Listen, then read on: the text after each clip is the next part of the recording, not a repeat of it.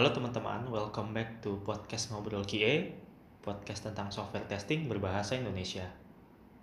Nah, kesempatan kali ini kita akan membahas sebuah topik yang sering dipertanyakan pada forum-forum atau dipertanyakan oleh teman-teman software tester, yakni manual atau automated testing. Mana yang lebih baik? Nah, seperti yang kita ketahui ya, proses testing pada sebuah software itu sangat diperlukan pada software lifecycle development.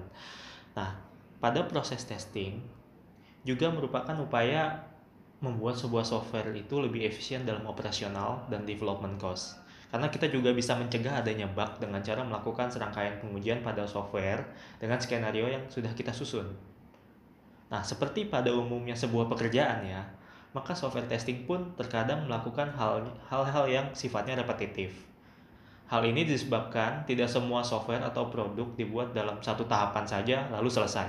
Ada pula software atau produk yang secara berkelanjutan selalu melakukan improvement, bug fixing, supaya kebutuhan pengguna bisa terpenuhi.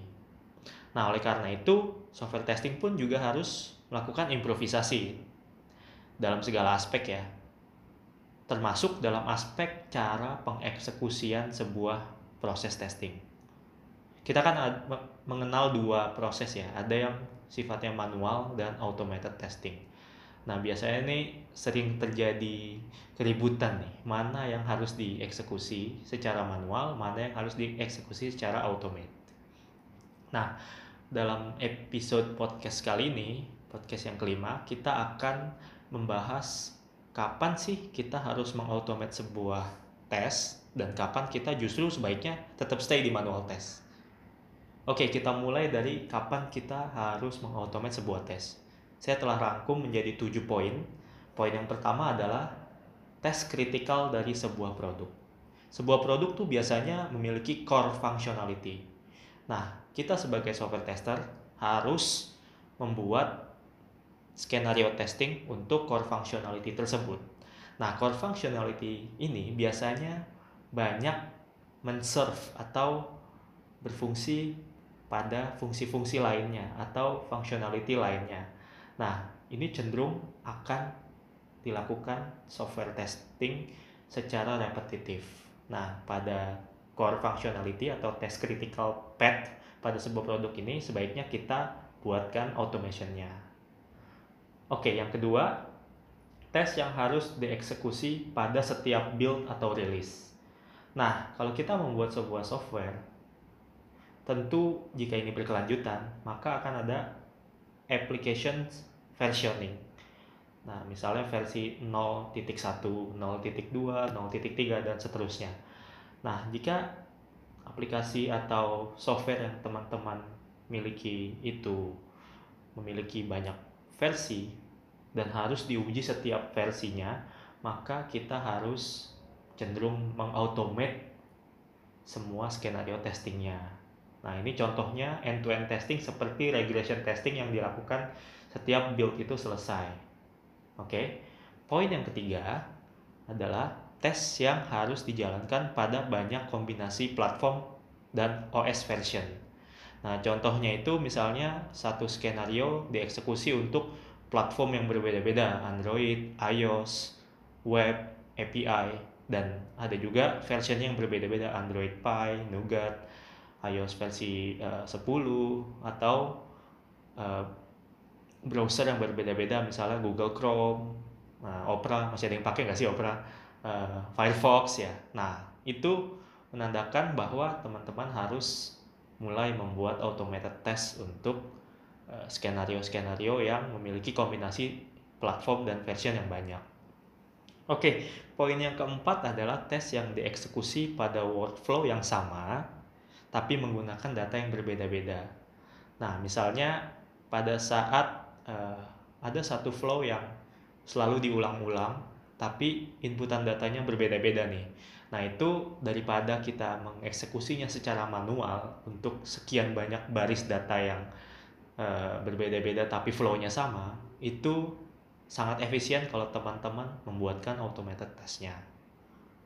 Oke, poin yang kelima, tes yang membutuhkan penginputan data secara masif dan berulang. Nah, ini contohnya pada tes-tes yang sifatnya seperti mengisi form.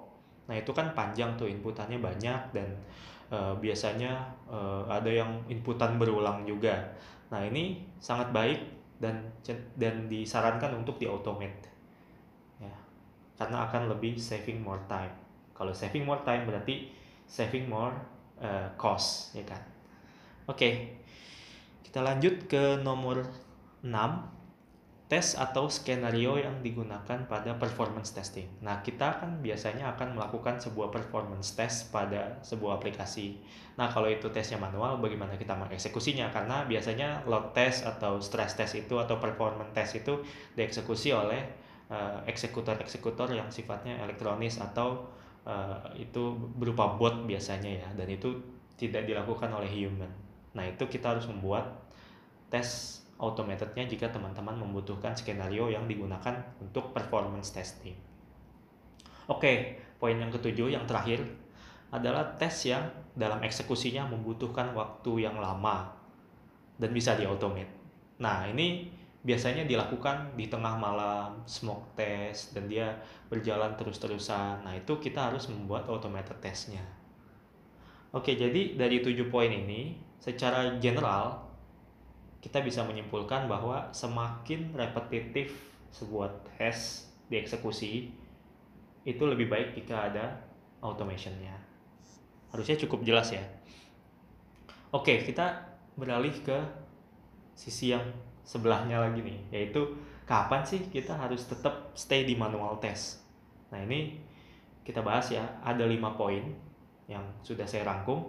Yang pertama adalah tes yang hanya dieksekusi satu kali Nah, pasti ada nih beberapa teman-teman yang projectnya itu cuma sekali, tapi ini bukan project thank you ya. Ini teman-teman dibayar secara profesional untuk menguji sebuah software cuma sekali tes doang, habis itu sudah teman-teman lepas tuh.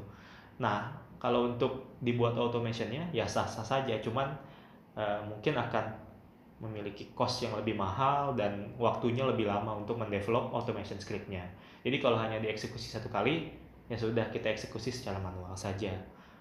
Nah, yang kedua, user experience dan biasanya usability testing atau tes yang membutuhkan user untuk merasakan secara langsung dan atau mendapatkan experience secara langsung terhadap sebuah aplikasi. Nah, ini juga harus sebaiknya, bukan harus ya, sebaiknya dilakukan secara manual test saja karena kita nggak bisa kan merasakan experience secara real user menggunakan sebuah mesin. Oke, yang ketiga tes yang harus dilakukan secara as soon as possible atau emergency.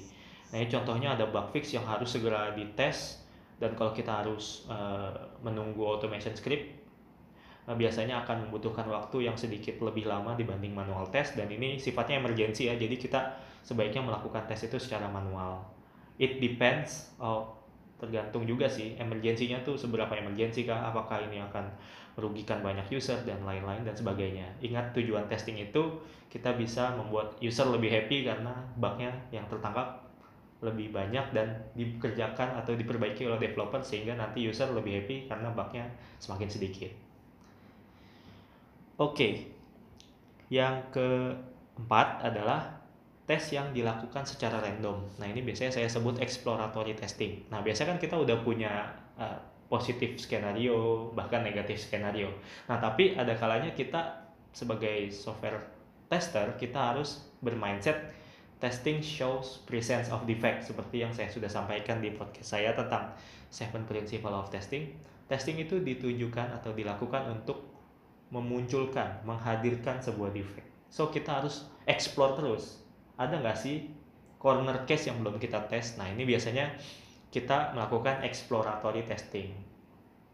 Oke, yang terakhir nomor 5 adalah tes yang membutuhkan konfirmasi secara visual. Misalnya, teman-teman mau pixel perfect nih ya, misalnya buttonnya ada di tengah-tengah, uh, marginnya ada di bagian tengah banget, nggak boleh terlalu ke pinggir satu pixel, dua pixel. Nah itu pixel perfect. Atau gradien warnanya atau gambar dari suatu desainnya seperti apa sesuai dengan uh, requirementnya ya. Nah itu membutuhkan konfirmasi secara visual dong ya. Walaupun udah ada tools yang bisa menggambarkan atau membandingkan antara uh, gambar A dan gambar B tapi menurut saya kalau membutuhkan konfirmasi secara visual lebih efisien untuk dilakukan secara manual.